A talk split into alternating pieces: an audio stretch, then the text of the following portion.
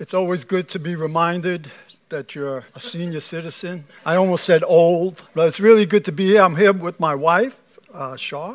That's the beautiful blonde in the back there. Um, we bring big love from Brooklyn. That's where we live right now. And uh, all the vineyard churches in the metro area, you know, give their love to you guys. Before I start, I want you to just slow down. We come in from different places. I don't know, some of you had to trudge through the rain, and I don't know what else you had to get the kids ready and or whatever, and you got plans for the rest of the day, and your mind is always going, but I want you to right now slow down. Because the only moment that really counts, the past is gone. The future is not yet. Forget about the rest of the day.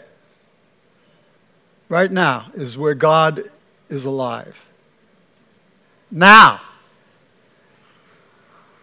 And I want you to just wake up and remind yourself that at where you're sitting in this moment, you are perfectly loved.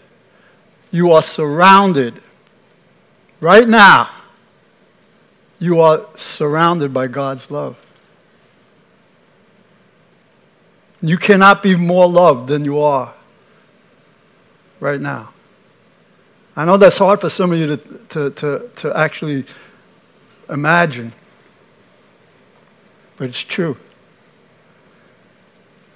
So, imagine yourself floating in a sea of perfect love.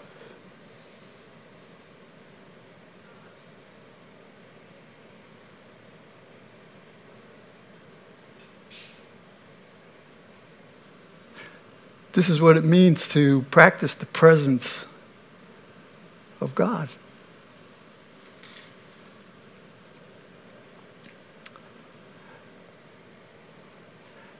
This morning, I want to talk about uh, the power of God's comforting love, the power of His comforting presence. Elijah gave us a great, great example. What a setup that was of the comfort of God in all things, in that moment where he felt alone, disappointed. That was God's comfort coming to him. You know, in a world of, uh, that's broken by sin, trouble comes to us all. Pain and sorrow are realities that we all deal with. There is no escaping trouble. Hardship comes in many shapes and sizes. You know, the death of a young child, uh, the sin of a spouse, um, the rebellion of a teenager, failure in a career or or some business venture, the diagnosis of a, of a deadly disease. And when trouble strikes, we don't need words. We just want somebody to be there for us, right? You know, we don't, even though, even though uh, you might think so. We don't need explanations or plans or reasons. We just need someone to be with us, to comfort us. And that's exactly what God does. He doesn't usually provide an explanation for us. We cry out for why, why, why. We don't get the answer. But God's answer to our trouble is his comforting presence. See? He gives himself.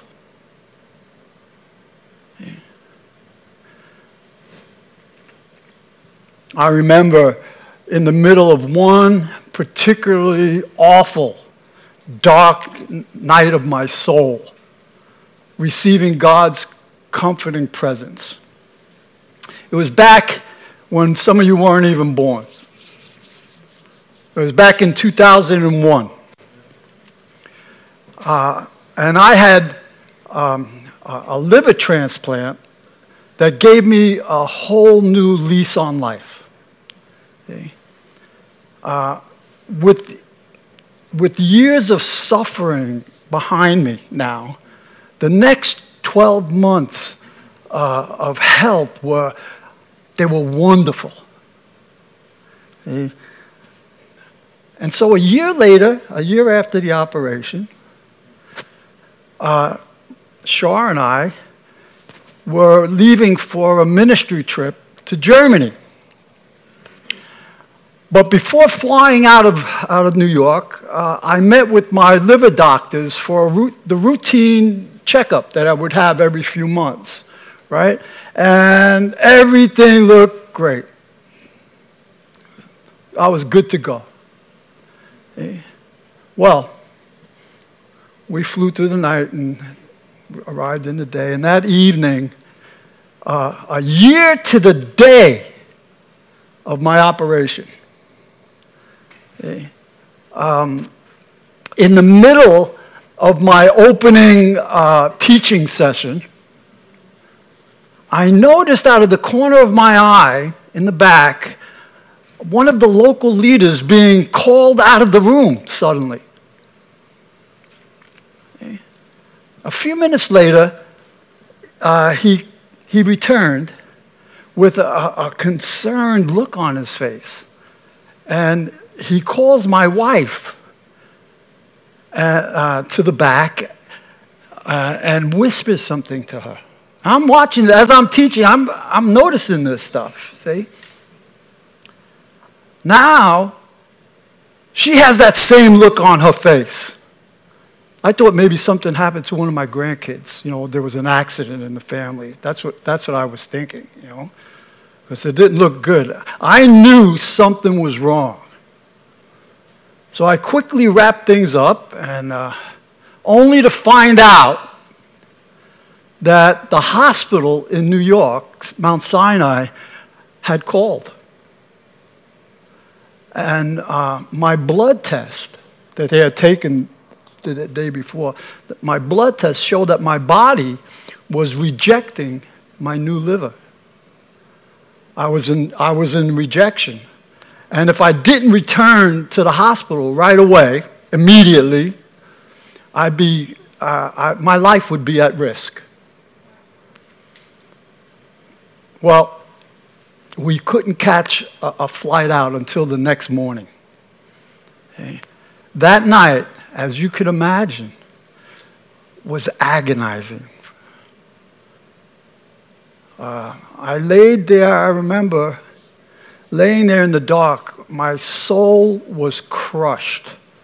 You know, uh, I was seesawing between anger and panic. You know, uh, Lord, this isn't fair. You know, how could you be so cruel to give me a new lease on life and then snatch it away? You know, all I could do was surrender my anguish to Jesus in that bed that night. I, I, I, was at the end of myself, afraid. And as I prayed,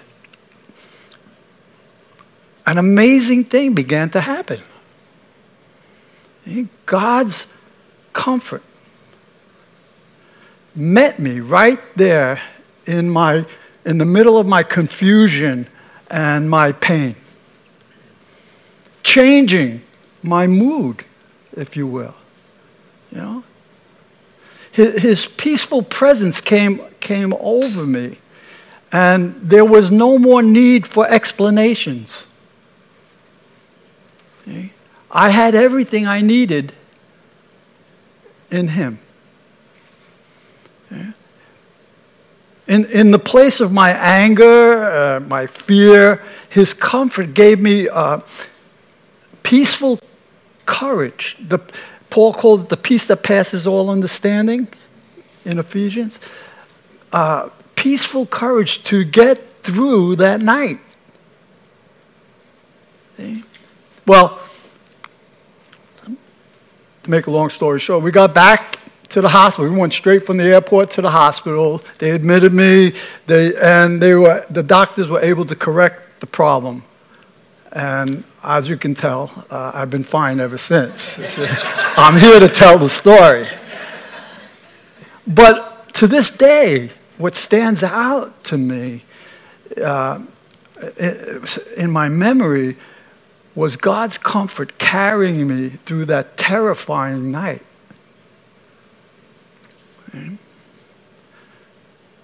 Now, the Apostle Paul went through his share of suffering, and he knew all about the power of God's comforting presence. Uh, in 2 Corinthians, he writes about this and promises not immediate healing, not immediate success, but God's comfort as a source of strength and endurance. And he writes this Praise be to God and Father of our Lord Jesus Christ, the Father of compassion and the God of all comfort, who comforts us in all our troubles, so that we can comfort those in any trouble with comfort that we ourselves receive from God. For just as we share, share abundantly in the sufferings of Christ, so also our comfort abounds through Christ. If we are distressed, it is for your comfort and salvation. If we are comforted, it is for your comfort, which produces in you patient endurance of the same suffering we suffer. And our hope for you is firm because we know that just as you share in our sufferings, we also share, you also share in our comfort. Now, according to Paul, comfort is experienced most profoundly in the middle, in the midst of our distresses and our hardships. We experience comfort not by somehow getting around it, avoiding it, but by putting our trust in Christ. And as we go through our affliction, uh, our suffering,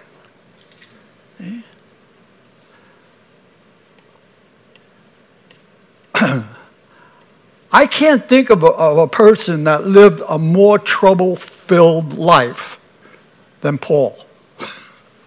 really, it's, it's, it's, it's like a paradox. Paul the apostle, I think, suffered more trouble than all of us. Okay? He suffered cold, nakedness, beating, imprisonment, criminal assault, shipwreck, betrayal, desolation, desertion, and on and on. You know, however, he found that God, God comforted and supported him in the middle of it all. Not in some of his troubles, but in all, he says, in all of my troubles. Every one of, of, Paul's troubles and hardships was accompanied by God's comfort. You know, his repeated imprisonments in Asia Minor, in Greece, in Rome, were places of God's comfort for Paul. Through each of uh, the 40 lashes administered on five separate occasions, bringing him to the point of death, he experienced the comfort of God when he was stoned in Lystra, with the largest stones being thrown at his broken body as a finishing touch, he experienced the comfort of God. Adrift, like a piece of, a piece of wreckage on the high seas for the third time. He knew the comfort of God again. When he was in danger from rivers, God's comfort. Danger from his enemies, God's comfort. Danger in the city, God's comfort. Danger in the wilderness, God's comfort. Danger from wild animals, God's comfort. He told, he wrote, in toil and hardship, through many a sleepless night, in hunger and thirst, often without food, in cold and exposure. Paul always experienced God's comfort. Never once was he without his comfort. And he said that this comfort is for everyone, anyone, all of us who put our trust in Jesus Christ. That means you.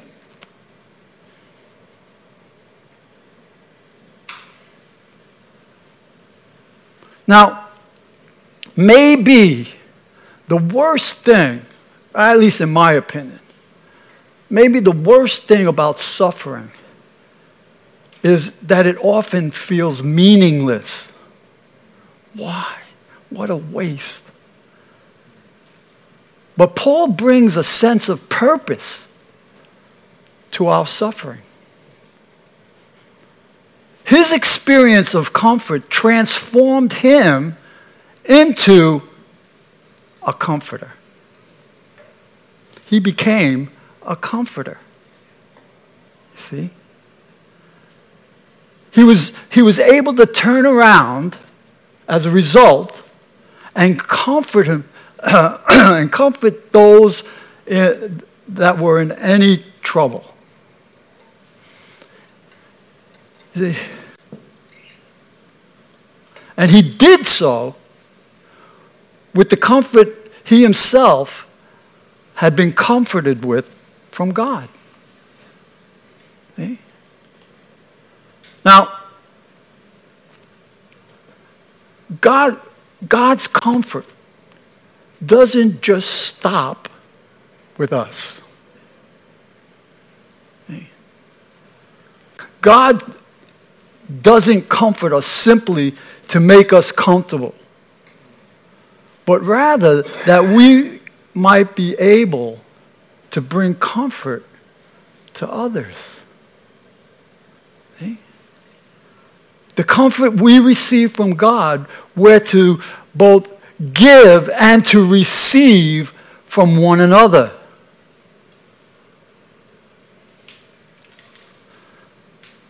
Those that have been comforted by God have the opportunity to pass along comfort to others who are suffering.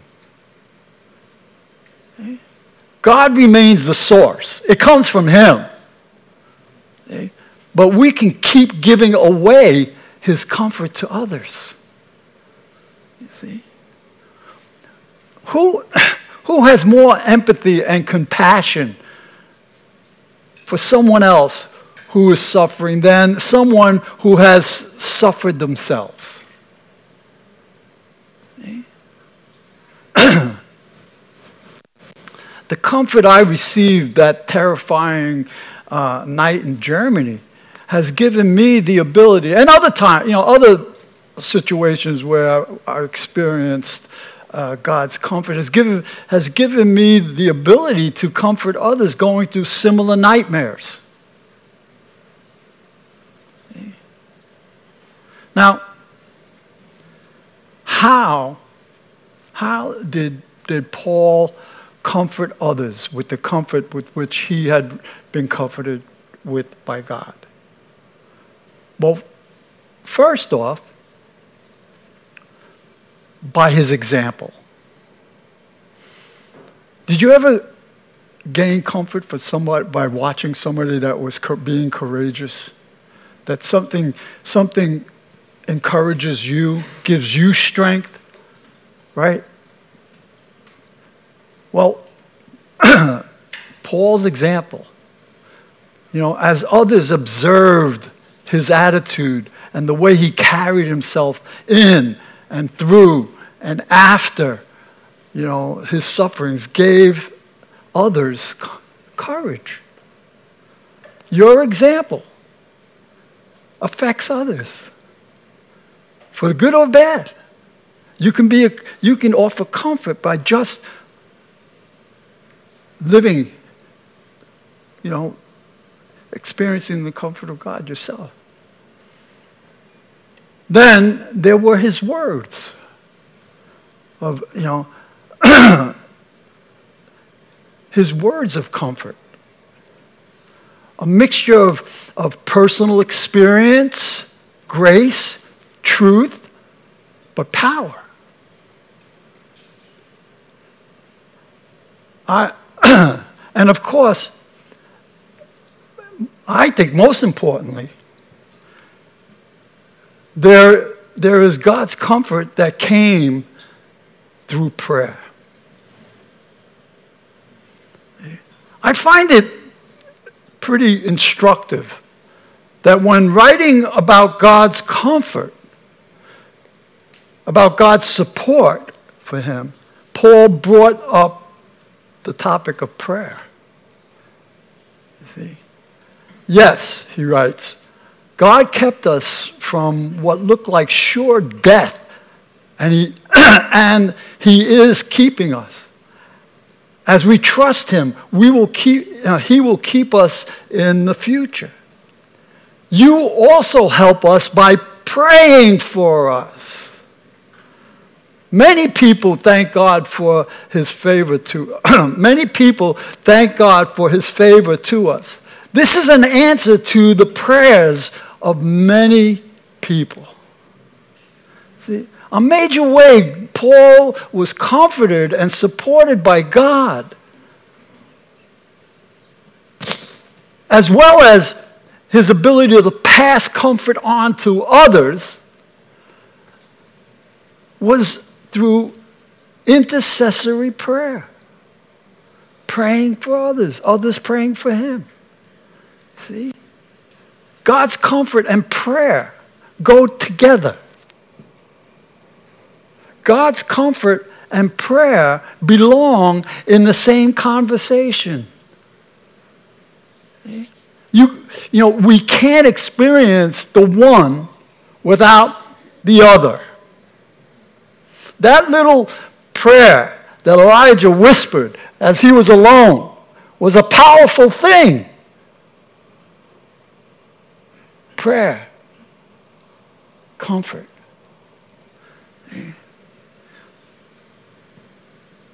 We can't experience the one without doing the other.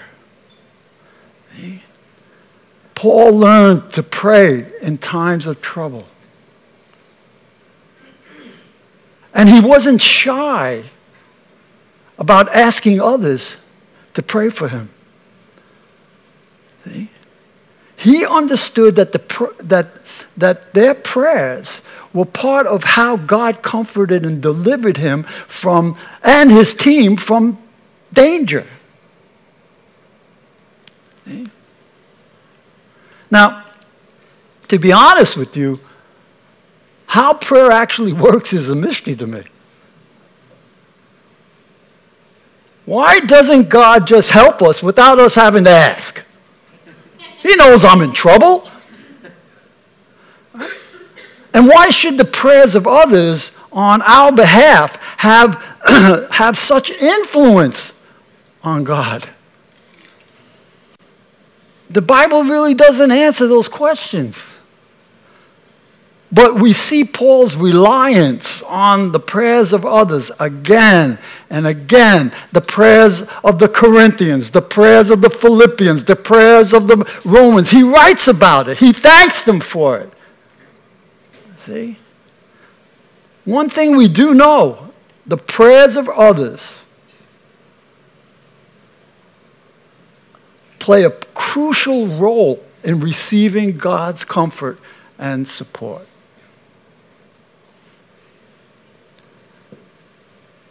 The one thing we know for sure is that the God who comforts, while not dependent on our help,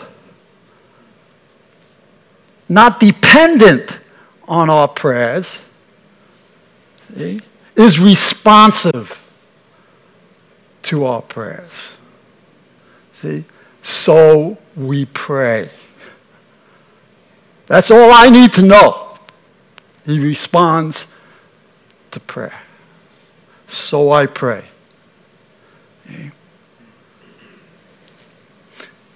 So there's no shortage of people in need of comfort around you, around each one of us.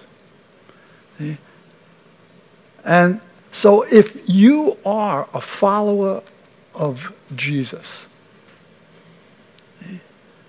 you've been given the ministry of comfort to others.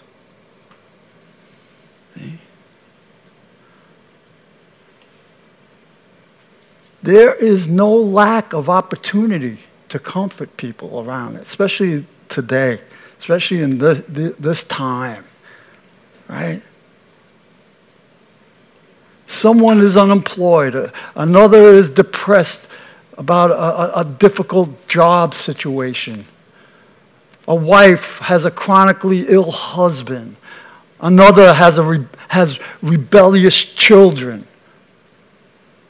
Our eyes need to, to, to be open and attentive and prayerfully open and attentive, you know, and our hearts need to be generous with compassionate care for people around us. See? And above all, we have to resist the temptation to run away from from people's needs because we don't think that we can deal with them or we don't think we have what it takes to help them. The truth is, you know, people in trouble don't usually expect us to, to solve their problems for them. But they do appreciate our concerns and our prayers, you know, our support. What, what matters most to people in distress is not saying things. They don't need a pep talk, right? They simply need being there. Be present with them.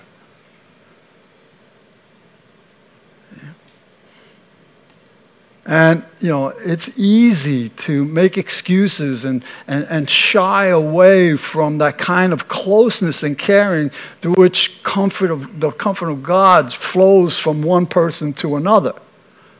But, you know, we have the Holy Spirit living in us.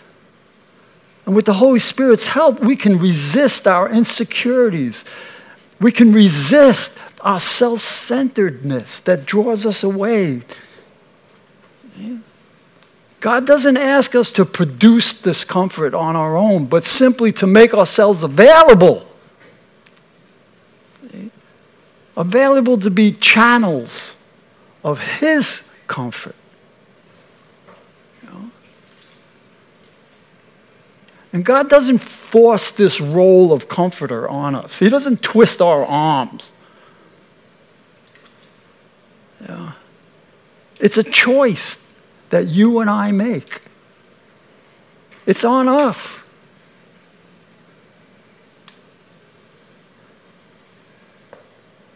A choice motivated by having received that comfort ourselves. The truth is, you can't give away something you've never had yourself. Okay? So, how do you receive God's comfort?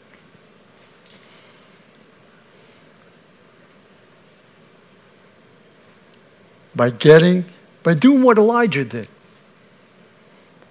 What was the magic thing that he did? What did he do? He sat down.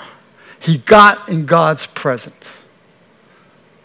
And the fact is, he's everywhere. So you can do this any place, any time, in any situation. See? By getting into the presence of God, who is the God of all comfort, and asking for it. Wow. I waited all this time for Mike to get to that. but you'd be surprised how many people don't ask. Come on.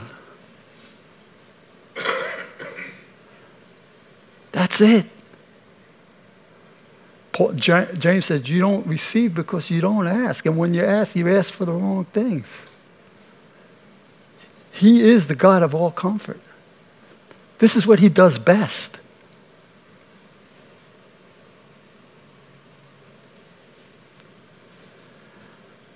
How do you get God's comfort? By swallowing our pride,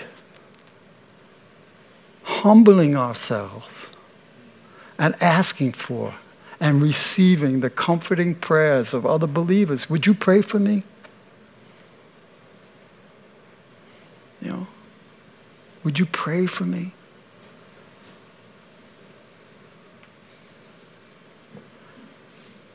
So, what do you do in times of trouble? Do you start complaining and, and get angry?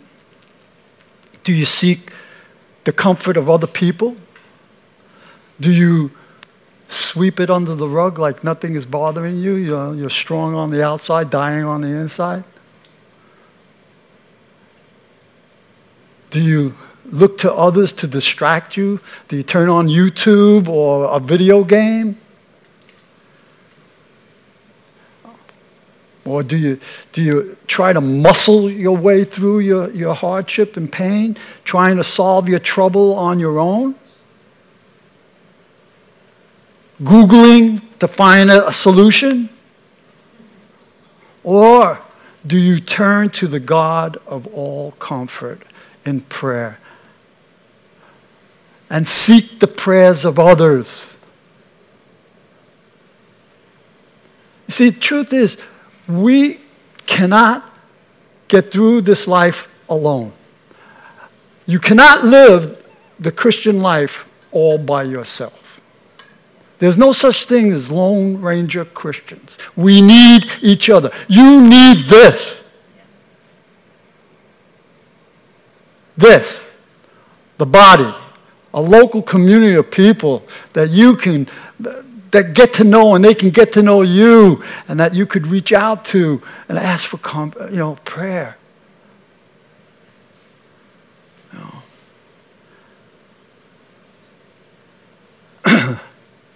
You, need a, a, circle of christian friends that you can trust that can that can you can call on for prayer at any time you know that you have need. Do you have that type of support If you don't, it's available. You're going to have to do some work. You're going to have to you're going to have to put some effort into making friends, being there, being present. Right? But it's there. You know, I would make that your goal. Say, I need to plug in. I need some friends that I can call on. Again, you can't be a lone ranger. Christianity is meant to be lived in a caring community where God's comfort flows one to another. Make friends who, you know, uh, who in times of trouble you can depend on to, to, to, to comfort you, and you can be called upon to comfort them when they need it. There's no reason why you have to be alone. There's no reason why you have to um, be in despair. Yeah. I'm not saying that everything's going to turn out just the way you want it to turn out, but you can be comforted. You could be strengthened. You don't have to be alone. Yeah. So, this morning, are you going through a difficult time right now? In a, in a room this size, I, I, I can get, I'm not a, a, like prophet or anything like that, but I bet you there are. You know, we live life. We live in a troubled world. You're going through a difficult situation.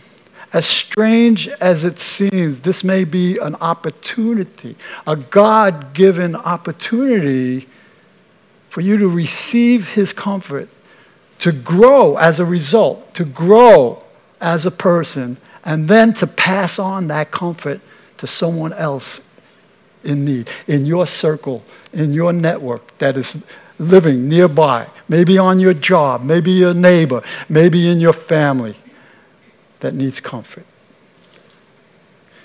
God wants to use you. Is there someone you know who needs comfort as, as he or she goes through the, uh, uh, some crisis? Maybe God is calling you to supply that comfort.